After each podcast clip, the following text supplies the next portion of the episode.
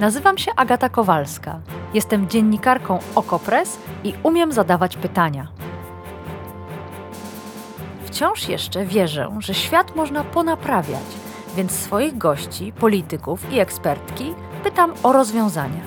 Swoje tematy dorzucacie i wy, słuchaczki i słuchacze powiększenia. Wspólnie wyrywamy się z pułapki, że nic się nie da i że nic nie ma sensu. Zawsze dochodzimy do sedna. No, prawie zawsze. Zapraszam.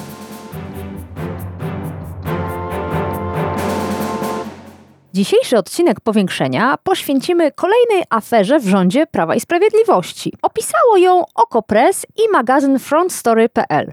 Dlatego ten odcinek zaczniemy oczywiście od Donalda Tuska. Przewodniczący Platformy Obywatelskiej gościł w Ostrowie Wielkopolskim i na spotkaniu z mieszkańcami kilka dni temu powiedział tak. To jest tak przykre, kiedy widzi się, ile determinacji, ile wysiłku musi włożyć muzyk, nauczycielka, plastyk, szef domu kultury, żeby sprostać tej sytuacji, żeby nie dać się skorumpować, nie dać się zastraszyć i ze świadomością, że zostaną odcięte większość albo wszystkie środki finansowe. I w tym samym czasie to też informacja sprzed dwóch dni. Okazuje się, że jest jakiś wiceminister w Ministerstwie Kultury od młodzieży, który nikt nie wie, że on w ogóle istnieje. Nikt, no, czy ja, no, ja naprawdę w jakimś sensie zawodowo się kulturą zajmuję. Ja się dowiedziałem przedwczoraj, że taki gość w ogóle istnieje. Ale on wie, że istnieje. On też wie, po co istnieje. Okazało się, że on rozdał 20 milionów złotych swoim znajomym, którzy założyli fundację. Dzisiaj widać, że w PiSie kultura to są no, goście od y, fundacji, stowarzyszeń, które się zakłada po to, żeby wyciągać dziesiątki i setki milionów złotych. To był głos Donalda Tuska. Zastanawiam się, czy wy, słuchaczki i słuchacze powiększenia, przed śledztwem Okopres i magazynu frontstory.pl i przed wypowiedzią Donalda Tuska, że nie wiedział o istnieniu wiceministra Piotra Mazurka, wiedzieliście o istnieniu wiceministra Piotra Mazurka.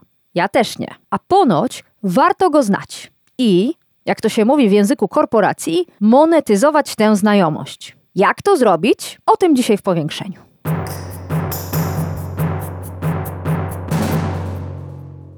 Monetyzować znajomość z Piotrem Mazurkiem pomogą nam Daniel Flis i Sebastian Klauziński, dziennikarze śledczy Okopres, którzy wraz z Konradem Szczygłem opisali tę historię. Witajcie. Dzień dobry.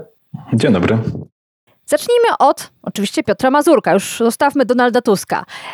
Czy pan wiceminister jest fachowcem w swojej dziedzinie tu na początek przyda się małe sprostowanie pana premiera Tuska, ponieważ minister Mazurek jest rzeczywiście doradcą wicepremiera Glińskiego, czyli ministra kultury, ale jest mm, ministrem w kancelarii prezesa Rady Ministrów i jest pełnomocnikiem rządu do spraw młodzieży.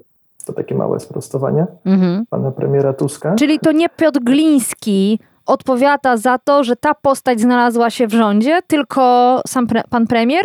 No. Czyim człowiekiem zatem, bo to jest nomenklatura, której musimy przez ostatnie lata używać, jest Piotr Mazurek? No właściwie z naszych rozmów e, z informatorami wynika, że Piotr Mazurek jakoś sam sobie taką pozycję wywalczył, natomiast no, najdłużej od, od wielu lat e, stoi e, u boku ministra Glińskiego. Był, jest jego doradcą, no i o czym pewnie będziemy mówić, zasiada też w Radzie Narodowego Instytutu Wolności, który podlega, podlega ministrowi mm. Glińskiemu. Mm -hmm. Na czym się no, zna Piotr mhm. Mazurek? Co odpowiada? Jakie są jego zadania w tym rządzie? No, Piotr Mazurek na pewno zna się na patriotyzmie i interesuje się patriotyzmem. On zaczynał właściwie od takiej akcji, która się nazywała Goń z pomnika bolszewika. I chodziło o to, żeby usuwać z przestrzeni publicznej różne takie komunistyczne pomniki, monumenty. Niedługo później zaczął działać w takim konserwatywno-liberalnym stowarzyszeniu Koliber. Pewnie Państwo o nim słyszeli. On ma oddziały w wielu miastach w Polsce, no i generalnie tam zbierał taką aktywną młodzież o takich powiedzmy właśnie jakichś prawicowo-patriotycznych poglądach. No i rzeczywiście od kiedy już zaczął działać w, w tym kolibrze, to jakoś się pnie, ponieważ od kiedy Piotr Mazurek e, zaczął działać w kolibrze, to też te akcje kolibru często były bardzo jakoś tam skorelowane z akcjami Prawa i Sprawiedliwości i w, e, w 2018 roku Piotr Mazurek zostaje warszawskim radnym. Z ramienia PiSu, no i już wtedy zostaje właśnie doradcą wicepremiera Glińskiego. No i jakby równocześnie trafia też do kancelarii e, premiera no właśnie trochę tak, że zostaje najpierw asystentem, potem doradcą i potem szefem gabinetu politycznego wicepremiera Glińskiego, a w 2020 roku zostaje tym, tak jak już mówiliśmy, e, ministrem i pełnomocnikiem rządu do spraw polityki młodzieżowej, tak to się oficjalnie nazywa, no więc my go tak trochę skrótowo nazywamy ministrem do spraw młodzieży. Mhm. A zna się na czym? No na pewno zna się na, na tym, jak pamiętniać i jakoś tam doceniać różne wydarzenia historyczne, jakieś różne patriotyczne akcje, ponieważ kiedy teraz prześledzimy aktywność Piotra Mazurka, no to właściwie jego kalendarz jakby puchnie od e, jakby celebracji najróżniejszych, e, czy to wydarzeń historycznych, czy jakichś różnych paneli dyskusyjnych, konferencji dotyczących młodzieży, no i też widać, że Piotr Mazurek po prostu jest rzucony przez PiS na ten odcinek właśnie młodzieżowy. To znaczy, że on ma być tym łącznikiem trochę partii z tym młodym elektoratem czy z młodymi właśnie tymi wszystkimi organizacjami e, pozarządowymi. Bardzo młodymi, e, sprawiać... bardzo młodymi tak. organizacjami, zaraz o tym powiemy, jak młode one są, ale to na chwilę wróćmy jeszcze do samej młodzieży i do młodzieżowych imprez. Zdjęcie ukazało się w waszym tekście. To jest jakaś impreza, jest kola na stole, po środku stoi dziewczyna, obok niej siedzi chłopak, rękę trzyma w torbie pełnej chipsów, a w tle nikt kto inny, tylko Piotr Mazurek. I te same postacie zidentyfikowaliście i dopisaliście do takiego grafu w tekście w kształcie koła, które otacza pana ministra. Grafu, który mówi o różnego rodzaju związkach pana ministra i jego kiesy z tymi ludźmi. Więc jak ta dziewczyna ten chłopak od chipsów zmonetyzowali znajomość z Piotrem Mazurkiem i co on z tego miał? W tym zdjęciu jest Karolina B. i Mariusz Bulski. Oboje wspólnie z Mazurkiem działali w Kolibrze. Karolina B. była nawet wiceszefową warszawskiego oddziału Kolibra. Jak się dowiedzieliśmy z wielu źródeł, imprezowali nie tylko tamtej nocy. Wspólnie też e, byli widywani na przykład w barze Zielona Gęś e, w Warszawie. A jak e, tego typu znajomości można monetyzować? No są różne sposoby. Karolina B. Dostała pracę między innymi w kancelarii premiera, chociaż długo nie zagrzała tam miejsca, ale podstawową metodą na monetyzację jest zakładanie organizacji pozarządowych, bo organizacje pozarządowe są dotowane przez Narodowy Instytut Wolności, nadzorowany, jak, jak mówił Sebastian, przez ministra Glińskiego, i w Radzie tego Instytutu zasiada Piotr Mazurek. Zresztą nie tylko w Radzie, bo też e, pełni tam inne funkcje, nadzoruje poszczególne programy. E, I też tak się składa, że na różnych e, stopniach tej struktury Instytutu znajdują się, no, my znaleźliśmy, różnych znajomych ministra Mazurka i różne osoby po prostu, które były działaczami Kolibra. Od y, poziomu ekspertów, którzy oceniają wnioski o dotacje, e, aż po takie komisje, które później już y, decydują o tym, czy ocenę ekspertów trzeba może zmienić y, ze względów na przykład na, na to, czy się wpisują w politykę rządu, czy się nie wpisują, no aż po, po takie organy, które nadzorują działanie programów i wytyczają w ogóle kierunki. Ale, ale, ale, może pan Piotr Mazurek, fachowiec w swojej dziedzinie, fachowiec od młodzieży i patriotyzmu, otacza się innymi fachowcami. I stąd tyle jego prywatnie znajomych, czy znajomych z Kolibra w tych strukturach rządowych. A wy tu od razu węszycie aferę. No właśnie E, ten przykład ze zdjęciem jest bardzo dobry, bo on pokazuje w bardzo prosty sposób, jak działa ten mechanizm. To, o czym mówił Daniel, mamy to zdjęcie z imprezy, na której jest Karolina B. i Piotr Mazurek i jeszcze e, człowiek, który e, był jednym z ekspertów w Niwie. Oni wszyscy się znają i kumplują. Kilka miesięcy przed tą imprezą Karolina B. zakłada fundację Kilka miesięcy po tej imprezie Fundacja Karoliny B dostaje z NIW prawie 400 tysięcy złotych. Fundacja, która oczywiście nie ma przed tym żadnego doświadczenia, e, nie ma żadnej historii, jakichś tam organizowanych wydarzeń, dostaje prawie 400 tysięcy złotych. No i za te pieniądze właściwie to, co znaleźliśmy, to były jakieś nagrania publikowane na YouTube, w których Karolina i inni inni członkowie tej fundacji rozmawiają przeważnie ze swoimi też znajomymi na takie tematy, na przykład jak założyć firmę, jak prowadzić biznes. W tym też jest na przykład rozmowa z Piotrem Mazurkiem o polityce młodzieżowej rządu. No więc to jakoś ładnie pokazuje, a oczywiście w tej rozmowie z Piotrem Mazurkiem oni jakby zachowują powagę. Karolina odgrywa rolę tej jakby prezeski, Piotr Mazurek tutaj, prawda, polityka. Jest taka rozmowa między nimi oficjalna. Piotr Mazurek mówi, że bardzo ceni e, działalność Fundacji Karoliny. No i to właśnie tak wygląda. Jeszcze zresztą e, w tekście jest jeszcze jedno e, zdjęcie z nimi, gdzie tam są podpisani tam hashtagiem przyjaciele, tam występuje jeszcze jakiś ich inny kolega, którego fundacja też dostała 300 tysięcy złotych znowu z NIW. To właśnie trochę tak działa, że to jest jakieś takie środowisko, czy z kręgów tego kolibra, czy znajomych e, Piotra Mazurka, które te osoby potem się gdzieś pojawiają, czy to w NIW-ie, czy w tych organizacjach. My znaleźliśmy około 20 osób, które były w Kolibrze lub są w Kolibrze i one zakładają kolejne swoje organizacje, więc tak po prostu pączkuje i te organizacje dostają kolejne dotacje na różne rzeczy, mm -hmm, zwykle jakieś mm -hmm. właśnie konferencje patriotyczne, dyskusje, debaty.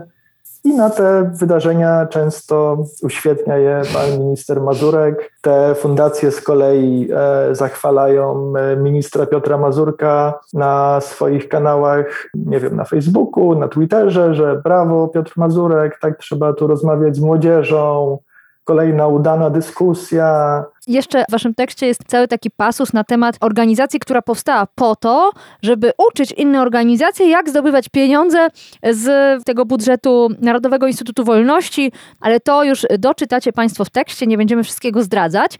Natomiast e, ja bym chciała zapytać wprost, czy wasze śledztwo udowadnia, że wiceminister Piotr Mazurek w jakikolwiek sposób złamał prawo? Wydaje mi się, że nie, nie udało nam się zdobyć takiego dowodu, ale, ale to dlatego, że mm, no, musielibyśmy mieć taką wiedzę operacyjną, to znaczy musielibyśmy pokazać, że Piotr Mazurek poprosił ekspertów czy urzędników, którzy wyznaczają ekspertów o to, żeby mm, dane wnioski jego znajomych były ocenione e, w korzystny sposób. Żeby to zrobić, musielibyśmy mieć po prostu podsłuchy już e, na, tym etapie, powiedzmy na przykład 4 lat temu, kiedy, kiedy e, zaczynało się rozdawanie grantów z NIW-u.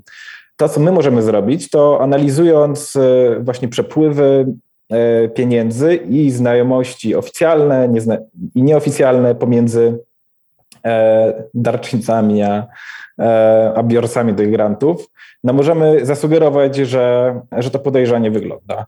I to nie tylko dlatego, że właśnie się znają, ale nawet e, statystycznie. Tutaj przygotowuję odpowiednie opracowanie, serwis Mam Prawo Wiedzieć i ze wstępnych e, danych już wiemy, że organizacje związane z Prawem i Sprawiedliwością, przy czym związane w oficjalny sposób, to co jest widoczne w KRS-ie, w rejestrze sądowym, mają o wiele wyższą, czterokrotnie wyższą e, skuteczność w otrzymywaniu e, dotacji z NIW-u. Także to nie może być przypadek. To nie może być przypadek, natomiast żeby to udowodnić w taki sposób, e, że prokuratura później mogła postawić zarzuty, to musielibyśmy złapać ich na gorącym uczynku. Ale nawet wtedy no, mogłoby się okazać, że te naciski są tak sprytnie przekazywane, że, że trudno będzie udowodnić intencję. Takim przyłapaniem na gorącym uczynku jest e, protokół z komisji konkursowej e, z tego roku, gdzie Szymon Dziubicki, który też zna się z Piotrem Mazurkiem, powiedział, że ze względu na, na to, że część wniosków nie wpisuje się w politykę rządu, on wnioskuje o to, żeby obniżyć im punktację przyznaną przez ekspertów, a y, podwyższyć punktację chciał 19 innym. No i wśród tych, które, którym podwyższono punktację, oczywiście znalazły się organizacje związane z władzą. W tym e, była organizacja znajomego Piotra Mazurka. Hmm. A propos y, mam prawo to jest y, cały, można powiedzieć, cała sieć zdobywania wiedzy, która w zwykłym demokratycznym państwie byłaby dostępna dla wszystkich. Nie trzeba by było wykonywać niesamowitych wręcz operacji, żeby zdobyć informacje zwane w naszej konstytucji publicznymi. I myślałam o wiceministrze Piotrze Mazurku, ale też o omawianym wcześniej w powiększeniu i opisywanym przez WPPL wiceministrze Norbercie Kaczmarczyku. Tym pamiętają Państwo od rolnictwa, co miał wesele, miał traktor i się okazało, że ma mnóstwo hektarów razem z bratem nadanych przez y, KOWR. I zastanawiałam się nad tym, jak działa oligarchia. Bo to są takie typowe układy oligarchiczne, polityczno-biznesowo-towarzyskie. Zastanawiam się, czy Waszym zdaniem obecnie w Polsce jedynym sposobem na usuwanie takich mazurków, takich kaczmarczyków, odrywanie ich od publicznej kasy jest takie śledztwo dziennikarskie jak wasze, czy tamto Szymona Jadczaka e, i Figurskiego i dostęp do informacji publicznej. Jak byście opisali mechanizm odkrywania tego typu afer? Co tu jest kluczowe? No właściwie jakby najbardziej kluczowe jest, od, jest odkrywanie tych różnych sieci powiązań, ponieważ tak jak widzimy e, wielu polityków, czy większość polityków, którzy e, gdzieś już mogą, gdzieś mogą rozdawać pieniądze, no to prędzej czy później dąży do tego, żeby tymi pieniędzmi obdarować jakoś tam swoje zaplecze szerzej lub, lub wężej rozumiane. To akurat e, z ministrem Kaczmarczykiem to może była inna sytuacja, natomiast z ministrem Piotrem Mazurkiem to jest taka trochę sytuacja jak na przykład z Funduszem Sprawiedliwości, czy to z różnymi innymi tego typu funduszami, jak Fundusz Patriotyczny też. Zresztą teraz władza od 2015 roku sporo tych nowych funduszy powstało. Narodowych no funduszy, podkreślmy. Tak, Rozumiem, że chodzi Ci o to, że sam system funduszy. jest tak stworzony, że umożliwia tego typu, nazwijmy to korupcję polityczną, czyli czyli kasa za wpływy, kasa za rozgłos, za umacnianie pozycji pojedynczych postaci, że tu nawet nie, nie chodzi o jakieś przekręty pod powierzchnią, tylko że choćby sposób, w jaki e, NIF ocenia projekty, już jest korupcjogenny. No tak, tu faktycznie e, rzeczywiście wszystko się dzieje powiedzmy zgodnie z prawem, a rzeczywiście nawet użyłaś tego określenia korupcjogenny system i to na przykład e, wprost się takie słowo, pamiętam, pojawiało w którymś raporcie NIK-u dotyczącym Funduszu Sprawiedliwości chociażby, no bo to właśnie tak wygląda, że powstają jakieś różne, mnóstwo różnych organizacji pozarządowych, które e, startują w tych konkursach, czy to właśnie NIW, czy Funduszu Sprawiedliwości, czy Funduszu Patriotycznego. To jest trochę taka mglista strefa, jak są wybierani beneficjenci tych dotacji. No a później te organizacje dostają pieniądze na różne, często bardzo pozorowane działania. No i właściwie to, na co oni wydają te pieniądze, no to kontroluje też to, kto te pieniądze przyznał. No więc tu ciężko oczekiwać, że nagle, nie wiem, NIW, który dał pieniądze właśnie jednej z takich organizacji, o których mówimy, nagle uzna, że no nie, te pieniądze nie zostały wydane zgodnie z jakimiś zaleceniami, że tutaj coś, prawda, zostało zrobione jakoś tam na lewo, czy nie tak jak powinno. Ewentualnie może to potem skontrolować Najwyższa Izba Kontroli, w swoim raporcie napisać, jakie tam były nieprawidłowości. No i właśnie właściwie na tym się to kończy, a jakieś pewnie setki albo tysiące ludzi się po prostu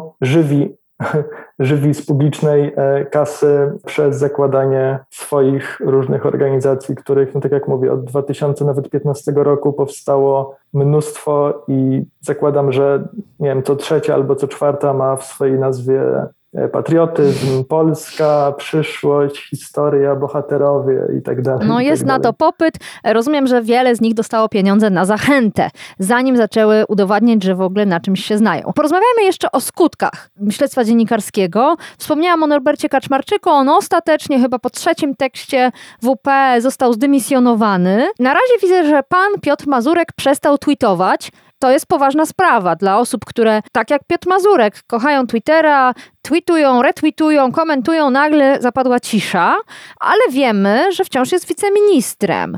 I czy wy, waszym zdaniem to jest tego typu afera, która nie zainteresuje Jarosława Kaczyńskiego? Ucichnie to i akurat Piotr Mazurek spokojnie będzie dalej uprawiał swoje poletko na polu kultury i patriotyzmu.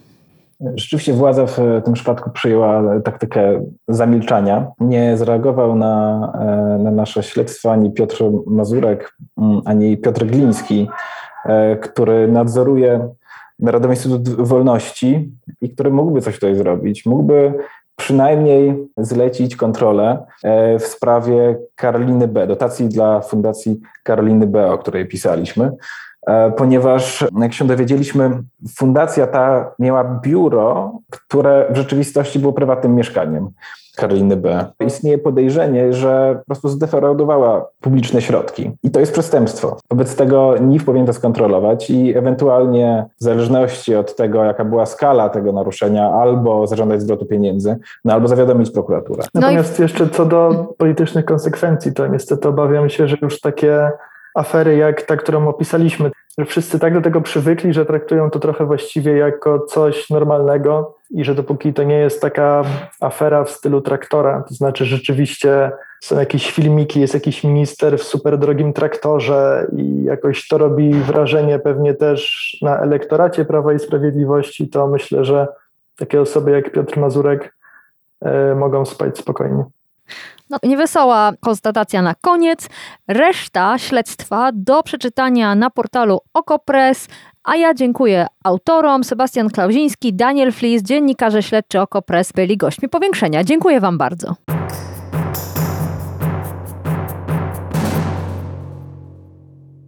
Dziękuję Wam za wysłuchanie tego odcinka powiększenia. Odsyłam też do archiwum, gdzie moim zdaniem bardzo udana rozmowa z Szymonem Jadczakiem, który wspólnie z redaktorem Figurskim obalili wiceministra Norberta Kaczmarczyka.